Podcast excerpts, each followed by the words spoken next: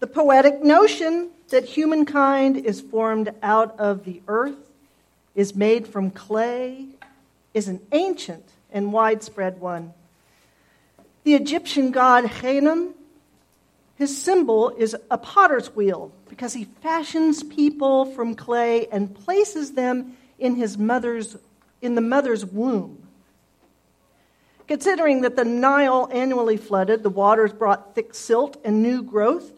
So imagining life from mud makes perfect sense.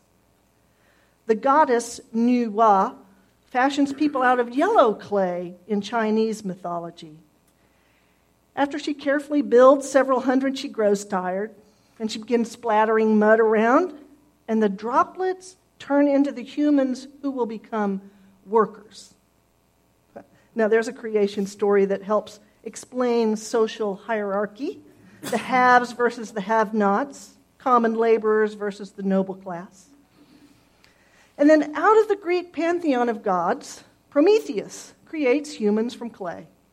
And the ancient Babylonian and Mesopotamian legends that are the underpinnings of the Bible describe divinities making humans from mud and clay.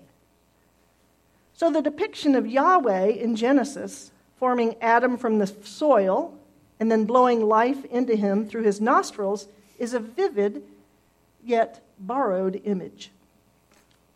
Anyone today who farms, gardens, or works with clay can feel that ancient connection with the earth as a source of life, of creation itself. If you've accepted a crude vessel, they used to be ashtrays, but now not, made by a child from clay, you know that you are accepting a precious gift of creation. In today's reading, we dipped into Genesis after the creation of Adam and Eve, just when the formation of the heavens and the earths and everything upon it is complete and perfect. It's a very brief moment in the story. We do not get to linger in the time when there is no want, no need, or disgrace or embarrassment. Once it is reported Adam and Eve were nude, yet they were not ashamed, a new character that will change everything is introduced. So, allow me to pause to extend this fleeting flawlessness, this depiction of the Garden of Eden as perfection, has captured the imagination of artists philosophers, theologians, and readers alike. And if you're like me, it's a compelling metaphor for the outcome of any creative effort. I can so easily picture before I start something how fabulous everything will be, only to quickly get bogged down once I've actually begun and nothing goes as I imagine. Ever. Now that writing a weekly sermon is part of the rhythm of my life, I often think of what television writer and author Sidney Sheldon said. A blank piece of paper is God's way of telling us how hard it is to be God. So, can I stop right here and tell you that all the brilliant versions of this sermon I have in my head never flowed out through my keyboard onto my computer screen? So, since I can't deliver the perfect sermon, can I just sit down right now? we might be better off. but if the creation story in the Bible ended in the exquisite bliss of the Garden of Eden, I doubt the scribes would have bothered writing the stories down so we could listen to them and discuss them 3,000 years later. Instead, everything changes when the serpent talks. For me, and maybe for the scribes too, this new element is really when creation begins. Often, apologists in the Christian tradition simplify the role of the serpent as pure Satan, a single source of sin and evil that explains our own damning shortcomings and might explain whether you like the sermon or not. and our wholesale removal from God's graces. For me, a more interesting interpretation comes from the insights of Carl Jung and his depiction of archetypes, those universal, unchanging patterns and images that shape our collective unconscious. One of these archetypes is the trickster. Traditionally, tricksters are a bundle of contradictions rolled into a single character. They have enormous capacity for lust and sensuality, as well as a hearty appetite for the forbidden. Trickster archetypes have divine powers, yet are irreverent and profane. In many tales of their exploits, the trickster's deception consists of feigning ignorance while laying a trap for their adversaries. They possess the uncanny ability, uncanny ability of frustrating the Supreme Being's creative plans. For example, back to Prometheus, he's a Greek trickster who defies the gods and steals fire for the humans. Tricksters are both human like and animal like. Both the Native American trickster Coyote and the Southern trickster Brer Rabbit use words and wits to dismantle and rearrange social structures. So in Genesis, the serpent in the Garden of Eden easily fits into Jung's archetype, blurring the boundaries between animal, human, and divine. The snake speaks and knows more fully Yahweh's mind than Yahweh himself. Die, you will not die. Rather, God knows that on the day that you eat from the tree of knowing, your eyes will be opened and you will become like gods, knowing good and evil. Although we don't really ever find out or know the serpent's motivation, like all tricksters, he creates mischief. He seems to be a destructive force of chaos, unraveling the very fabric of creation. While many interpretations of Genesis depict this drama as a tragedy, as a fall from God's grace, as the introduction of sin and pain into the world, according to Jung, the trickster archetype is associated with wisdom and the beginnings of spiritual endeavor. Once Eve takes the serpent at his word, and both Adam and Eve bite into the apple, the eyes of the two of them are opened. Centuries of theology have focused on their knowing they were naked. But in all spiritual traditions I'm aware of, having your eyes opened is a good thing. The term Buddha means the awakened one, the one whose eyes are opened. So, accepting new information and learning, eating from the tree of knowing is an unwavering foundational tenet of Unitarian Universalism. We insist that you can enter our churches around the world and share with others a free and responsible search for truth and meaning. It is one of our seven principles. We believe in a whole orchard of trees of knowing with not just Jewish and Christian fruit. Pluck wisdom from the world's religions, ingest humanist teachings, reach for awareness of earth centered traditions. Sample the words and deeds of prophetic women and men. Gather and store your own direct experiences of mystery and wonder. We you use are not snake handlers, but rather we could be called friends of the snake. We insist upon a banquet from tree of, the tree of knowing and heartily accept the invitation to bite into the apple. If it were not for the trickster serpent and Eve's daring, we would be stuck in paradise and kept as innocent as children. I will take the messy possibilities of life outside Eden anytime over the stifling limits of someone else's notion of perfection. even if that someone else is supposedly God.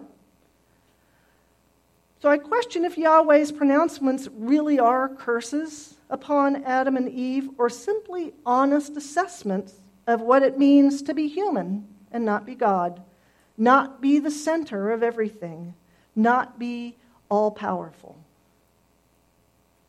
Once Adam and Eve's eyes are open, they can see they have no clothing. The roots of the word shame arise from words meaning to cover.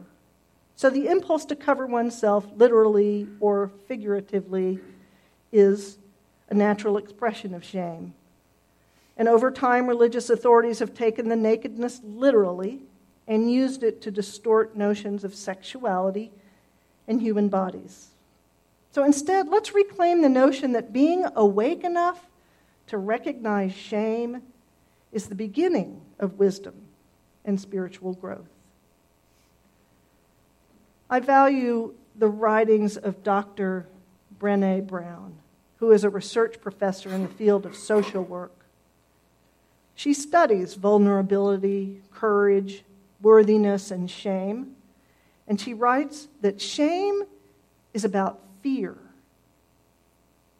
We are biologically, emotionally, socially, and cognitively wired for connection. For many, there is also a deep need for spiritual connection. Shame is about fear of disconnection. When we are experiencing shame, we are steeped in the fear of being ridiculed, diminished, or seen as flawed. We're afraid that we've exposed or revealed a part of us that jeopardizes our connection and our worthiness of acceptance. For me, that sensation of shame is a warm flush to my face, a lump in my chest, and a temptation to fix things when I break something.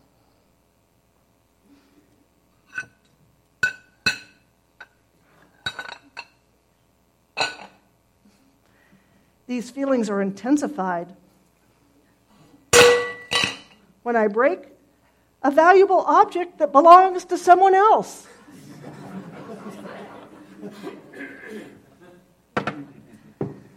As children, we're taught to feel ashamed if we break something.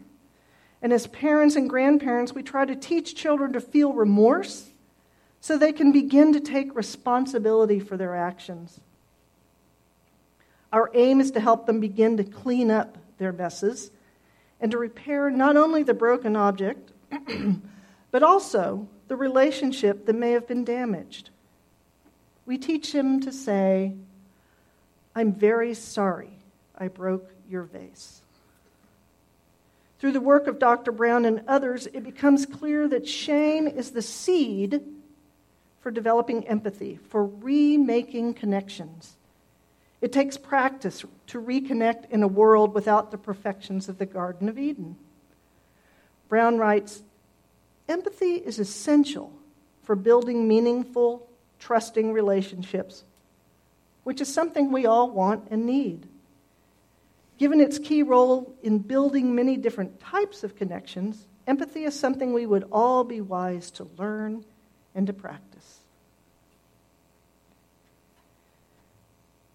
One of the defining attributes of empathy is being able to see the world as others see it. With their eyes opened, Adam and Eve could see the full humanity in themselves and each other, including their nakedness. Since they never got to eat from the second tree, the tree of life, their eyes are opened and opened to their own death, their own limitations, and to the death and limitations of others. Death is the ultimate severed relationship. It takes enormous empathy to push aside the fear and shame of death to attend to our own frailties and to others. I was not going to forget that I had broken this cup. I've been taught to clean up my messes and to make apologies. I am so sorry, Joe Stayskull, I broke your cup, your vase. Yet we come from a culture where the story in Genesis is often used to teach that we must avoid testing limits and avoid being broken. Orthodoxy claims that Yahweh punishes those who break vows and commitments. Instead of that interpretation, I'm making the case that the authentic creation story begins when perfection dissolves, a snake speaks, and a human reaches out for the unknown, leaving behind certain comfort to accept the limits of death. Creation and destruction, birth and death must go hand in hand. Knowing is not possible without the death of old ideas. So let me pull together these ideas with a story that comes from Asia. It is said that back in the 15th century, the shogun Ashikaga Yoshimasa sent a favorite damaged Chinese tea bowl back to China to be fixed. It returned held together with ugly metal staples. The shogun turned to his best Japanese craftsmen sending them on a quest for a new form of repair that could make a broken piece look as good as new or better. After experimenting with many methods, they settled on mixing a lacquer resin with precious metals. They glued the tea bowl back together, and the lines where it was broken became veins of gold.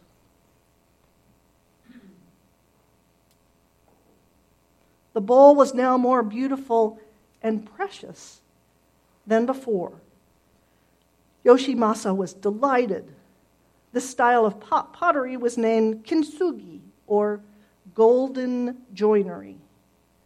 Japanese collectors developed such a taste for kintsugi that some were accused of deliberately breaking prized ceramics just to have them mended in gold. So, using the story metaphorically, I'm going to ask you to take a moment to name for yourself something that feels broken in your life a broken relationship, a severed tie, a loss from death, a shameful action or banishment. And I'll give you a moment to think of one as I consider my own places of brokenness.